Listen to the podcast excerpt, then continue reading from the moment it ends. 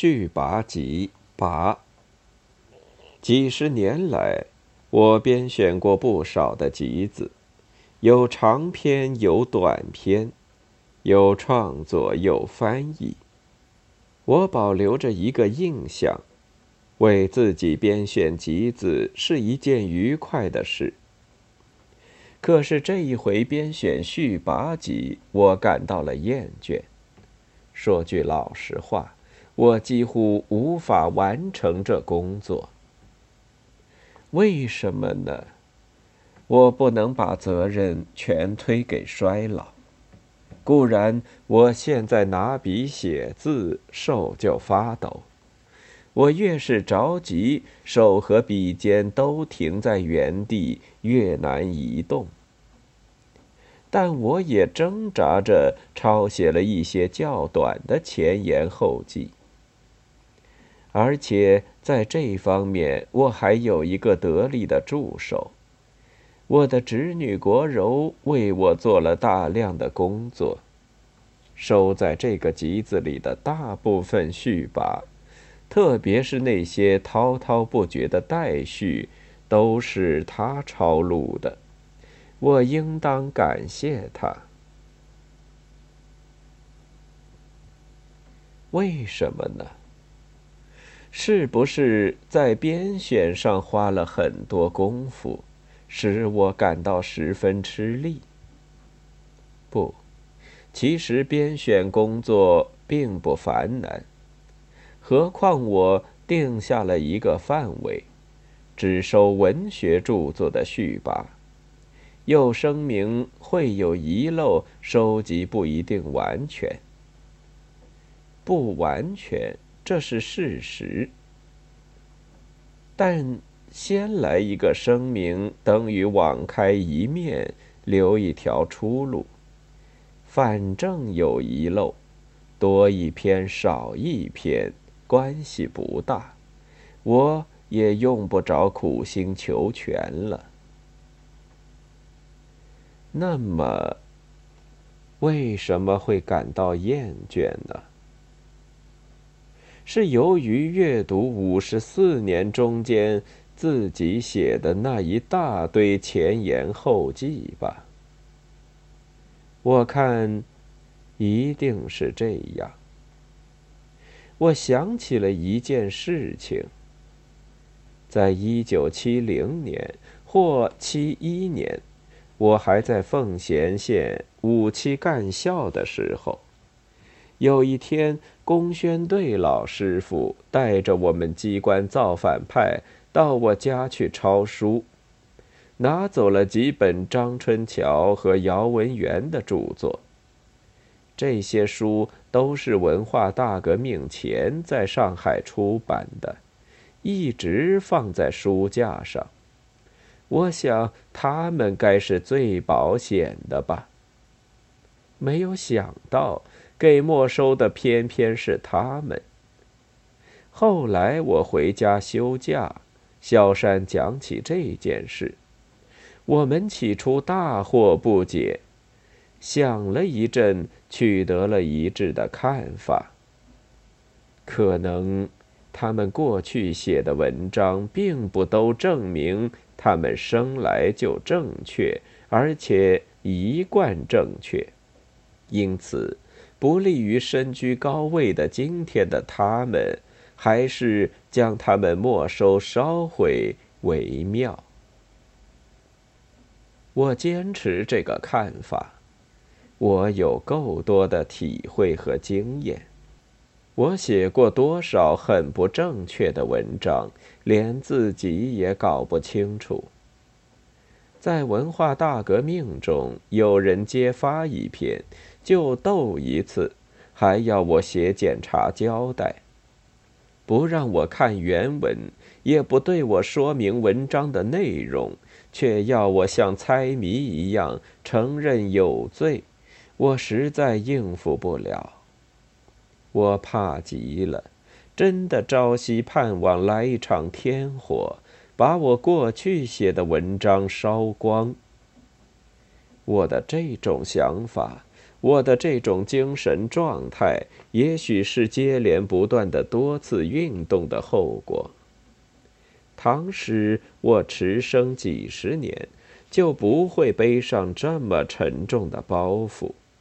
我可能一个字也不会写，更有可能不让人抓住辫子。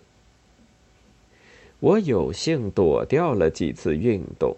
可是最后，在文化大革命中，给揪住算总账，一笔也不放过。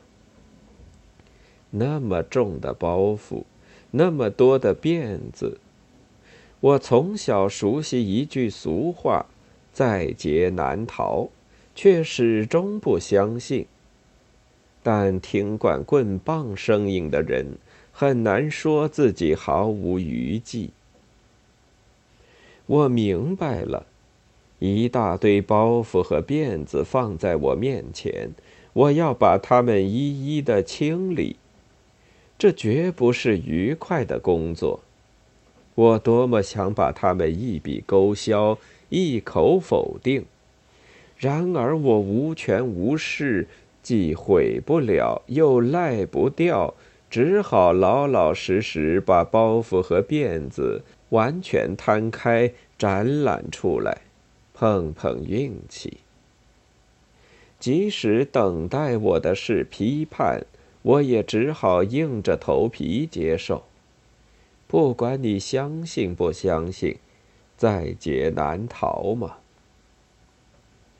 我又想起一桩往事：我开始写第一本小说《灭亡》的时候。住在巴黎拉丁区一家小旅馆里，离先贤祠很近。我经常在飞着细雨的黄昏，在先贤祠前广场上卢梭的铜像下徘徊。我尊敬卢梭，称他为老师。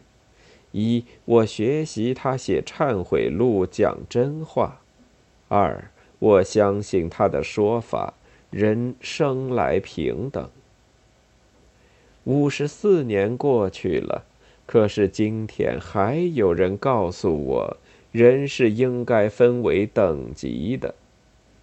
那么，根据我几十年的写作经验，我大概属于 I.P 的一等吧。我即将进入八十高龄。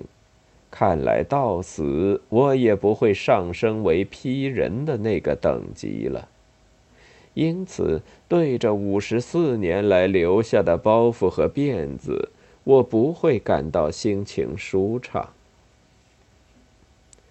但是我终于把它们阅读完了。我回过头重走五十四年的路，我兴奋。我思索，我回忆，我痛苦。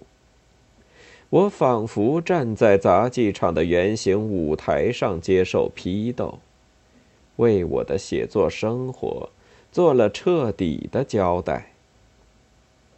续拔集是我的真实历史，它又是我心里的话，不隐瞒，不掩饰，不化妆，不赖账。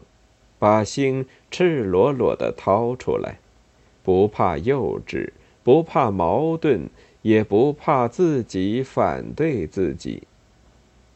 事实不断改变，思想也跟着变化。